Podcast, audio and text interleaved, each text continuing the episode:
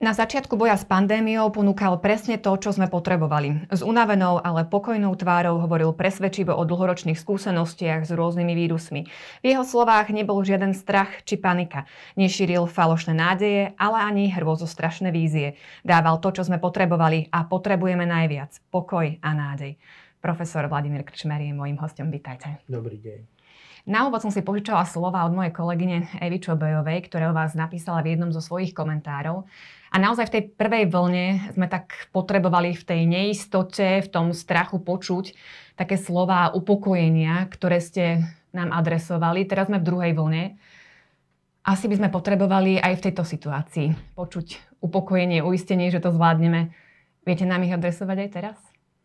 Tak my sme v podstate už koncom júna, keď tá situácia bola taká veľmi dobrá, sme hovorili, že tá druhá vlna určite príde dobrá správa to síce nebola, nikto nám neveril. Na druhej strane my sme nestrašili, my sme nepovedali, že tá druhá vlna bude e, mať tento ničivý priebeh, pretože sú tri typy druhých vln a každý národ si vybere tú svoju. Hej?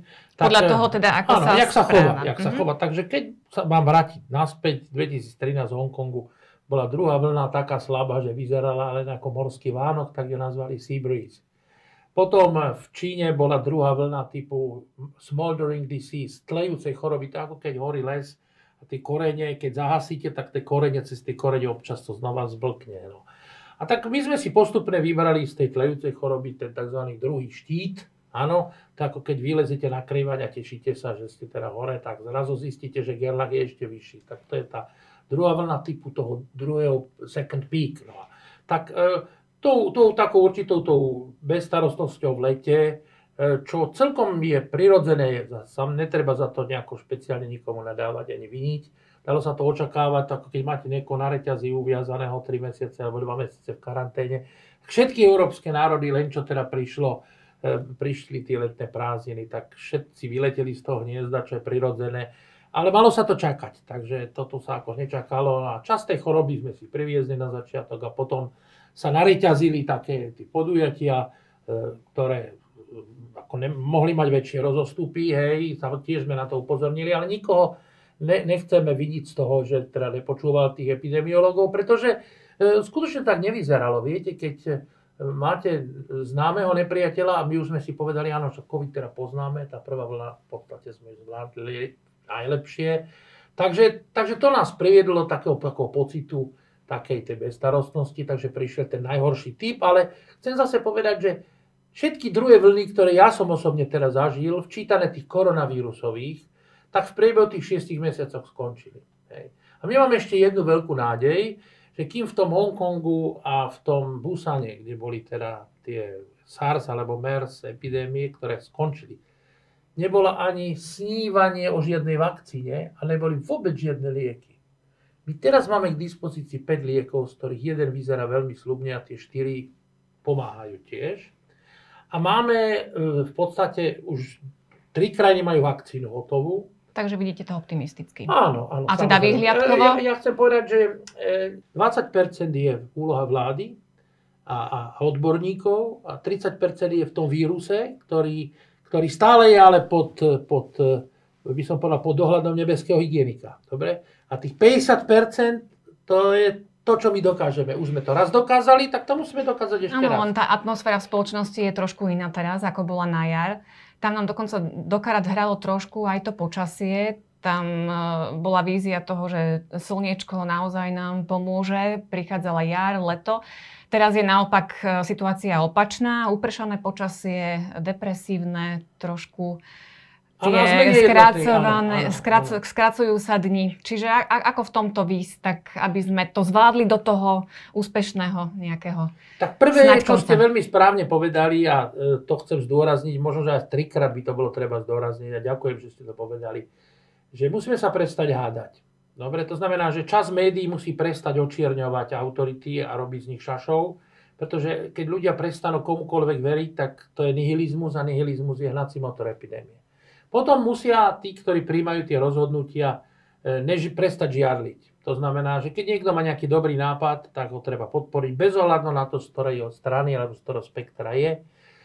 po tretie, musíme sa prestať pozerať stále dozadu. Viete, aj Kristus povedal takú myšlienku, ktorú ja často zdôrazňujem študentom, že kto raz sa postaví za plúg a začne orať, sa nemôže pozerať naspäť. Hej? To znamená, že treba sa ozaj teraz pozerať, aký máme cieľ, ten ste zadefinovali, aj ja, aj všetci ho zadefinujeme. A to je, to je, to je zatlačenie vírusu do tej buď spavej formy, alebo do sporadickej formy. Toto je náš cieľ. Toto je, a tomu to treba podriediť všetko. Čiže prestať sa obviňovať, čo, analyzovať, kto čo robil chyby a písať o chybách, na toto treba zabudnúť. Dobre? Musíme sa pozerať dopredu. Musíme, nechcem povedať zomknúť, lebo keď budete zomknúť, tak to porušíme hygienický predpis. Musíme mať tú vzdialenosť, to ROR. Takže ministerstvo zdravotníctva povedalo ROR, hej, treba prestať spochybňovať ministerstvo hygienikov a členov vlády, E, aj keď sa nám to nepáči a môžeme povedať iný názor a môžeme si myslieť, to máte ako rodinu. Viete, keď manželka povie nejakú vec, v ktorej ona je generál, tak myslieť si môžete, čo chcete, ale posluchnete. Pretože chcete všeobecné dobro. To sa volá bonum comune. To je kresťanská vlastnosť. Ale ja by som teraz zabudol na kresťanstvo, pretože som, to je všeobecná vlastnosť, že bez tejto spoločnosti žiadna nemôže, ani ateistická fungovať, ak nesledujeme spoločné dobro. A spoločné dobre pozerať sa dopredu. A vtedy môžeme mať Božie požehnanie. Inak nebudem mať Božie požehnanie. Hej? Lebo nenávisť, zvady, závisť, klamstva, očierňovania určite nie sú ovocím ducha. To všetko je ovocie tela.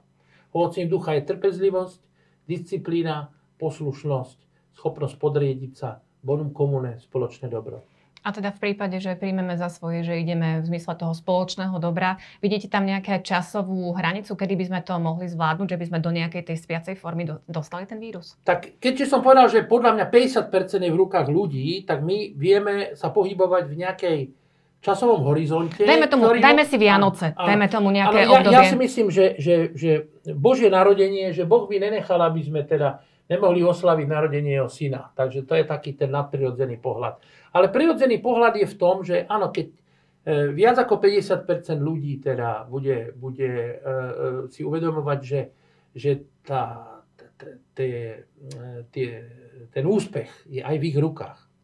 Že sa nemáme byť príliš etatistickí, nemáme sa príliš spoliehať na vládu. Ale viete, spoliehať sa aj na Pána Boha, aj to je opovážlivé, lebo existuje opovážlivé spoliehanie sa. Hej, to znamená, tu by som povedal, pomôž si človeče a potom ti Pán Boh pomôže. To znamená, áno, teraz je to v našich rukách, budeme disciplinovaní, budeme dodržiavať veci, ktoré sa nám možno že nepáčia. Hej, potichu si môžeme zašomrať, ale nebudeme ich nahlas pochybňovať. Budeme všetci stiahať za jeden povraz a dokonca jedným smerom v týchto najbližších 100 dní. A vtedy tie Vianoce vyzerajú taký horizont e, dokonca, dokonca taký veľmi pravdepodobný. A plus, na prelome roka sa očakáva vakcína, ho znova hovorím, že už tri krajiny vakcínu majú a dve už vakcinujú. Hej? Ale máme takú, takú, by som povedal, takú veľkú opatrnosť voči Rusku a voči Číne, ktorá samozrejme čiastočne je odôvodnená, ale chcem povedať, príliš veľký skepticizmus eh, tiež není v medicíne dobrý, lebo však niekoľko Nobelových cien z Číny za čínske lieky, ktoré boli objavené v Číne a zachráňujú každý rok 300-400 tisíc detí pred smrťou maláriou. A za to bola Nobelová cena. Ten Nobelovský výbor sa nedá uplatiť nejakými, nejakou čínskou komunistickou stranou. Hej. To znamená, ja by som nebol skeptický k žiadnym liekom ani k žiadnym vakcínam bez ohľadu, kde sú. Lebo viete, v každej tej krajine a v každom tom kontinente všade máte dobrých, poriadnych, slušných ľudí. O, o tom očkovaní sa ešte predpokladám budú viesť e, dlhé debaty.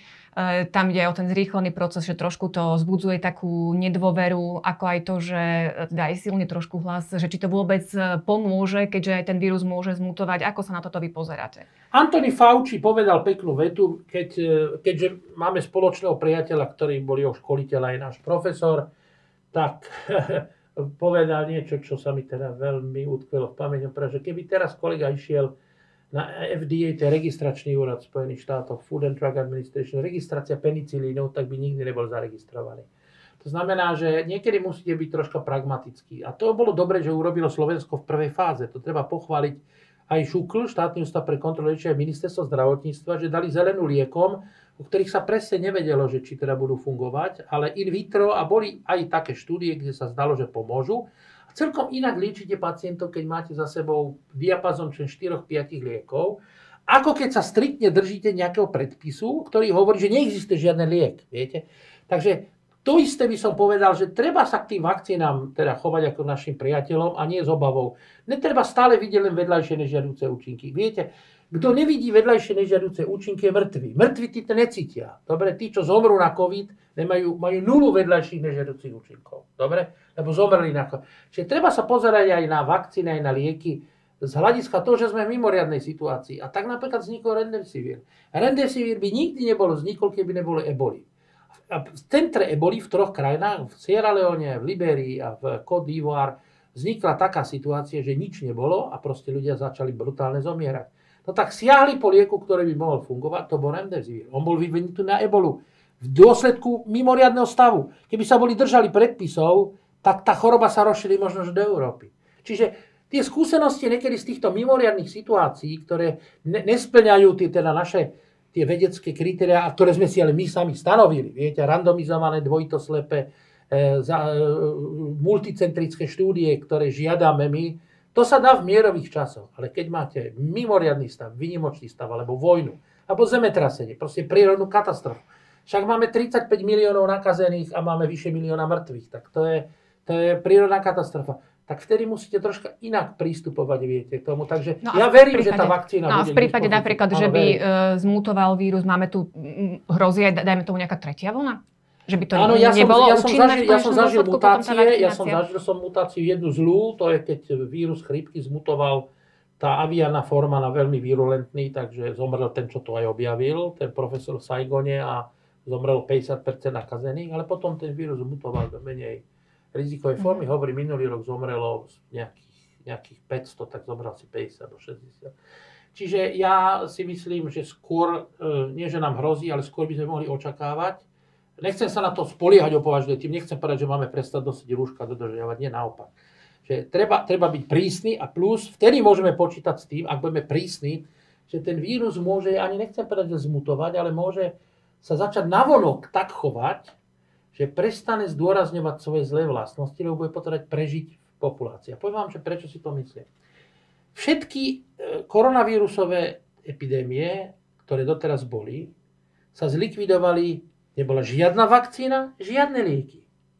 A sa zlikvidovali, prípadne sa previedli na takú tú menej nebezpečnú formu len tvrdými karanténnymi opatreniami. To znamená, urobil sa len tlak na ten vírus, Hej, on sa teda prestal prenášať a tým, že sa prestal prenášať a teda rýchlo šíriť, si povedal, no mne hrozí vyhnutie, čiže ja keď bude, viete, keď sa nemôžete rýchlo rozmnožovať a teda naplniť teda cel, celé mesto, no tak vtedy sa snažíte prežiť. Hej, a vtedy nemôžete môcť vystrkovať hlavu. Takže ten vírus, mm. aby prežil, takže prestane rožky vystrkovať v úvodzovkách ľudovo povedané, niektorý z tých, tých faktorov, ktoré zabíjajú, on prestane, hoci ich v génoch bude mať, čiže tam nepôjde o tzv. pravú mutáciu, ale tam bude len, že nebude navonok ich produkovať a dôvod z toho bude, aby čím dlhšie prežil. A toto je remíza a viete, na ihrisku supera remíza je jak víťazstvo. Tak takúto remízu by som Takže bral. z toho teda vyplýva, že budeme sa musieť naučiť s ním žiť za predpokladu, že tými prísnymi opatreniami ho zatlačíme do defenzívy. A s defenzívnym vírusom vám hovorím,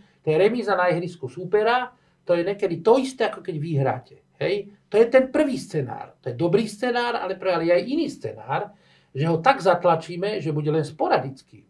Viete, že z času na čas sa niekde objaví 10-15 prípadov, potom dlho, dlho nič. A to zase to máte príklad z Busanu. Ja nehovorím nejaké moje vízie, lebo ja sa snažím teda byť vo vede exaktný, čo nevylučuje samozrejme moju vieru. Viera veda sa nevylučuje, to mi dokonca minule povedala jedna ateistická novinárka, tak som to veľmi kvítoval. Takže ja len hovorím zo skúseností, ktoré som zažil, že z tých desiatich, v deviatich prípadoch, či už došlo k mutácii, alebo či došlo len k obmedzení tých faktorov virulencie, ten vírus tými tvrdými opatreniami sme zatlačili do defenzívy a jeho hlavnou túžbou je prežiť v populácii. Jeho túžbou není vás zabiť, ani mňa. Lebo keď vás zabije vírus, on sám zahynie. Tie všetky vírusy, ktoré sú vo vás, ktoré vás zabili, zabijú, lebo vy ste zomreli a vírus je schopný žiť len v živých bunkách.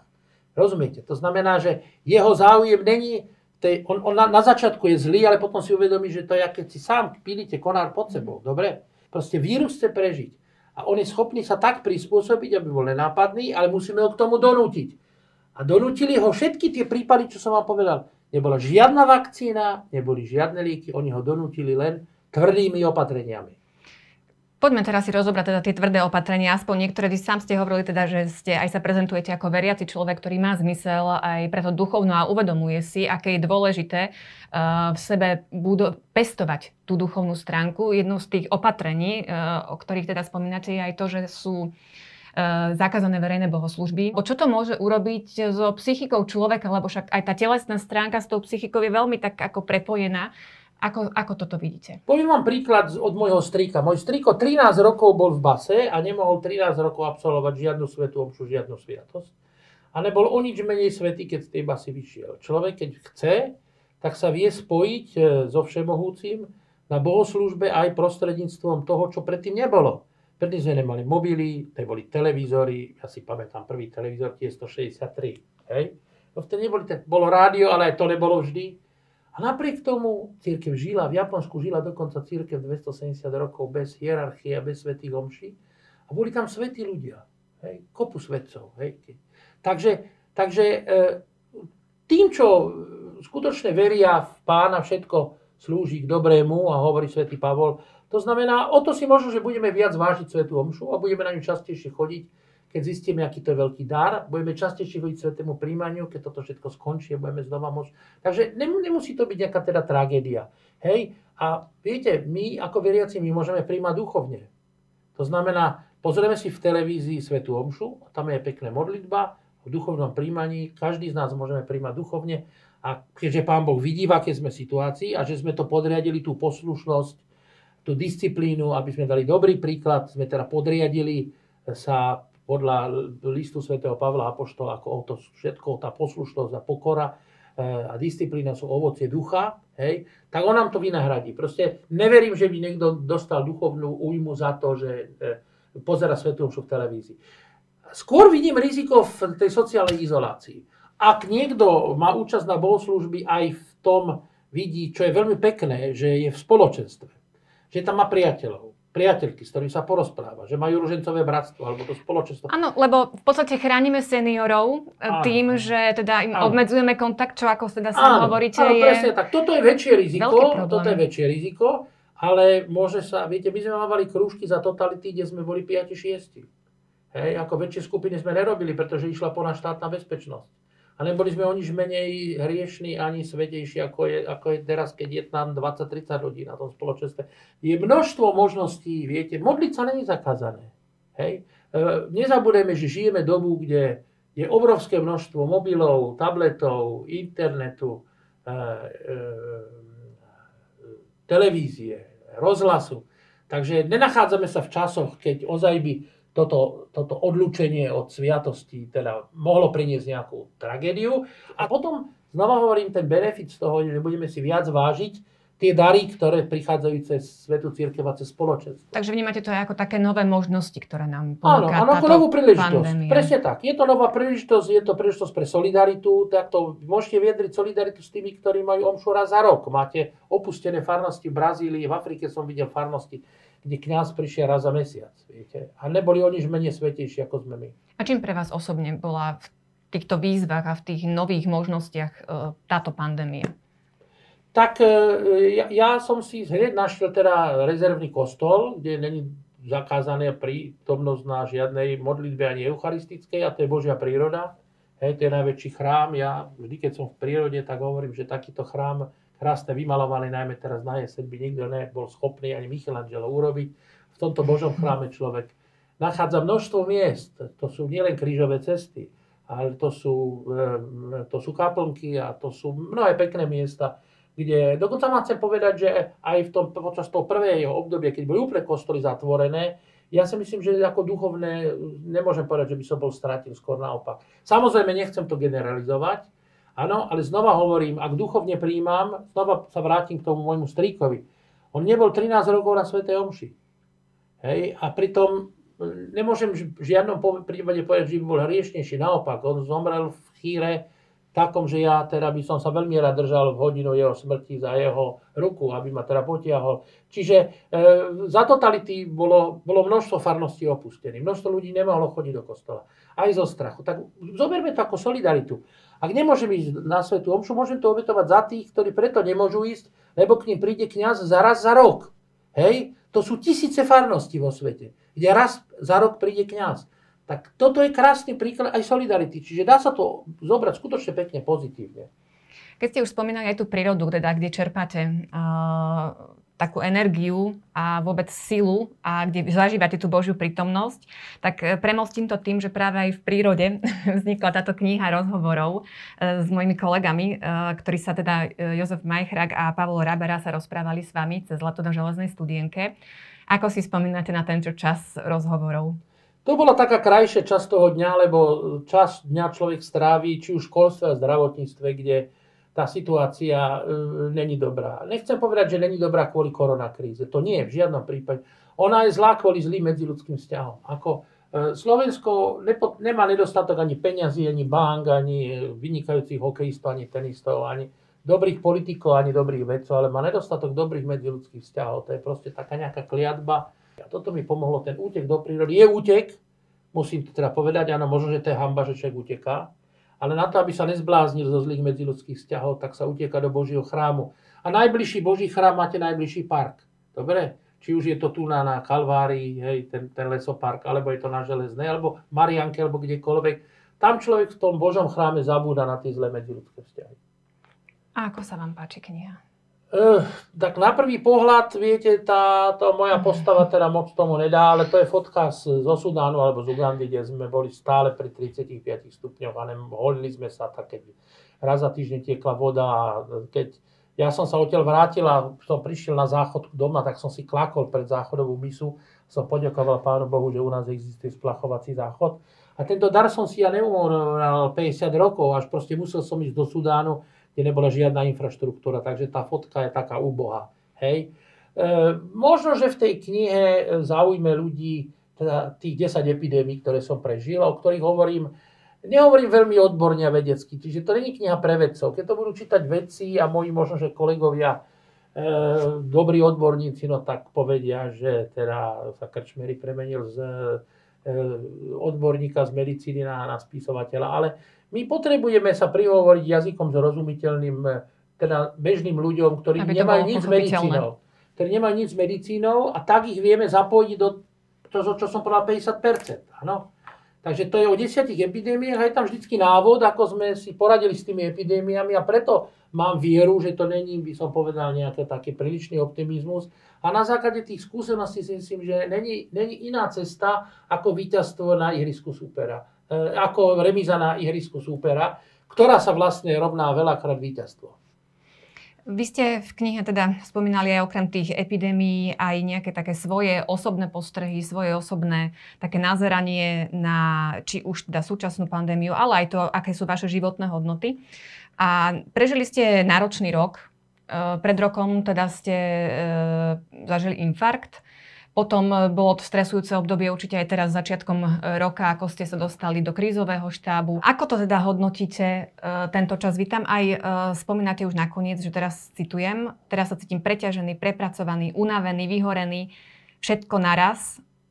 Áno, je čo, to tak. Čo s tým? A, Viete, ako čo, sa je to teda tak, tak chodím sa liečiť do prírody, niekedy sa človeku podarí dostať sa, ako prvýkrát v živote som sa minulý dostal na kúpenú liečbu do Nimnice, kde teda môj otec teda pracoval e, ako v rámci PTP. Hej, a teraz znova, keď sa mi podarí sa dostať, že zo strachu nenastúpia nejakí hostia, tak, tak to je vždycky super. V Božej prírode, kdekoľvek ste, tak to je liek. A psychiatri hovoria, že zelená farba je protidepresívna. To znamená, že e, sa snažím tú depresiu a e, ktorý je znak prepracovania, samozrejme, robíme na dve smeny, tak testovali sme bezdomovcov, chodili sme na krízové štáby, prvom sme robili konzíly a potom sme robili nejakú diagnostiku. Medzi tým sme učili, medzi tým sme cestovali medzi migrantov. Takže celý ten tropický tým je unavený, celkom prirodzene. Ako to, keby som povedal, že sa cítim tak dobre ako vo februári, tak to by som klamal. Samozrejme máme teraz druhú vlnu, takže aj to samozrejme celkom prirodzene na druhých vplýva depresívne, ale treba to odfiltrovať. Treba si uvedomiť, že či je alebo není pandémia, presne tak, keď sa skracuje denné svetlo, takže máme, oktober, máme november, december, máme depresívne mesiace. Keby neboli Vianoce, tak by sme úplne vyhoreli, viete. Takže to pán Boh veľmi dobre vedel, kedy sa nám dá mať tento dar, aby teda prišli konečné prázdniny. Vtedy tak troška zrelaxujeme a už budeme vidieť aj bielu farbu, viete, nie len stále hmlu. Ešte tak na záver sa vás pýtam, vy ste sa tak počas tej prvej vlny stali takou ako to nazvem, takou mediálnou celebritou. Naozaj. Boli Ale ste, je mi to veľmi ľúto, je mi to veľmi ľúto. Boli ste uh, teda veľmi v médiách uh, viditeľní. Ako to teda vnímate, ale tak z toho pozitívneho hľadiska. Vnímate to tak, že naozaj ľudia potrebujú mať uh, taký nadhľad, takú nádej, také upokojenie, aby naozaj uh, aj ťažkú, depresívnu možno situáciu vedeli zvládnuť? Skončím to takou, takou čínskou príhodou, že sa prišiel stiažovať jeden za mudrcom jeden čínsky sedliak, že má malý dom. Hej, že má 5 detí, má manželku a že sa tlačia v jednej izbe. A on mu na to povedal, no dobre, tak si nasťahuj tam ešte dve prasiatka. A príď za týždeň, že ako ti je. A ona to hovorí, no to je úplná katastrofa. Dobre, tak si tam daj ešte tri e, kravy. Hej. A on povedal, to sa nedá, to, tam my nemôžeme ich zomrieť. A hovorí, a teraz všetky zvieratá vyžeň. Ako ti je? Áno, tak povedal, tak vlastne pochopili sme, že o čo ide. Hej. To znamená, že áno, e, Isté, že to bolestne všetci prežívame. Vyzerá to deprivujúco, vyzerá tak, že ideme do nejakého neznáma, že nevidíme svetlo na konci tunela. Ja znova hovorím moje skúsenosti. Moje všetky skúsenosti hovoria, že všetky epidémie, ktoré, ktoré boli, sme zvládli či už očkovaním, alebo som vám povedal 5 príkladov, len prísnymi opatreniami. Proste niekedy musíme byť na seba prísni, niekedy si to musíme vytrpeť a potom o toto víťazstvo si viac vieme vážiť. Takže Takže toto je ten, ten, by som povedal, ten môj optimizmus určite nevy, ne, ne, ne, nevyviera, že by som ja bol človek optimistický. Ja som vyhorený, chorý, unavený, znechutený, proste všetko negatívne. Ale musím byť objektívny. A ja vám musím hovoriť nie moju dojmológiu a moje pocity a moje duševné rozhľady, ale ja vám musím hovoriť fakty, ktoré som videl a ktoré som zažil a ktoré sú dokumentované. Pre za tých 10 vakcín, ktoré máme my v sebe obidvaja napichaných, znamenalo v Európe, že 10 chorób zmizlo, 8 z Európy a dve úplne z celej zemekule zmizli. Ďaká očkovaniu. Takže dobre, ak spochybneme očkovanie a hovoríme, že očkovanie nebude riešenie a tak ďalej, samozrejme, ja, nemy, ja teraz nemyslím, že by malo byť povinné očkovanie, lebo to sa nedá, lebo bude málo očkovacej látky, ľudia budú prosiť na kolenách, aby ich niekto zaočkoval a nebude ich mať buď kto zaočkovať, alebo čím. Takže keď si niekto hovorí, že sa bojí povinné očkovania, tak to je, to je fantasmagória. Hej. Čiže ja vám nehovorím teraz moje, moje, moje, moje trápenie a teda moje tieto, tieto pocity negatívne, ktoré mám, ktorými som otrávený, znechutený, ale ja hovorím určité fakty, na základe ktorých e, nie je možná iná cesta ako tá pozitívna. Čiže zatlačiť ten vírus našou disciplínou buď do sporadickej formy, alebo do spiacej formy. Toto je náš cieľ. Na tomto, keď sa zjednotíme, tak vtedy nám určite pomôže Pán Boh Všemohúci, pretože pomôž si človeče, Pán Boh ti pomôže. A nezabúdajme, že nikdy nedopustí na ľudstvo väčšiu skúšku, ako ľudstvo zvládne. Pán profesor, ja vám veľmi pekne ďakujem, že ste si ja našli čas za vaše vzácne slova a prajem naozaj, aby ste dokázali dobiť čím skôr baterky. Ďakujem veľmi pekne. To ste mi veľmi pekne zaželali, to potrebujem.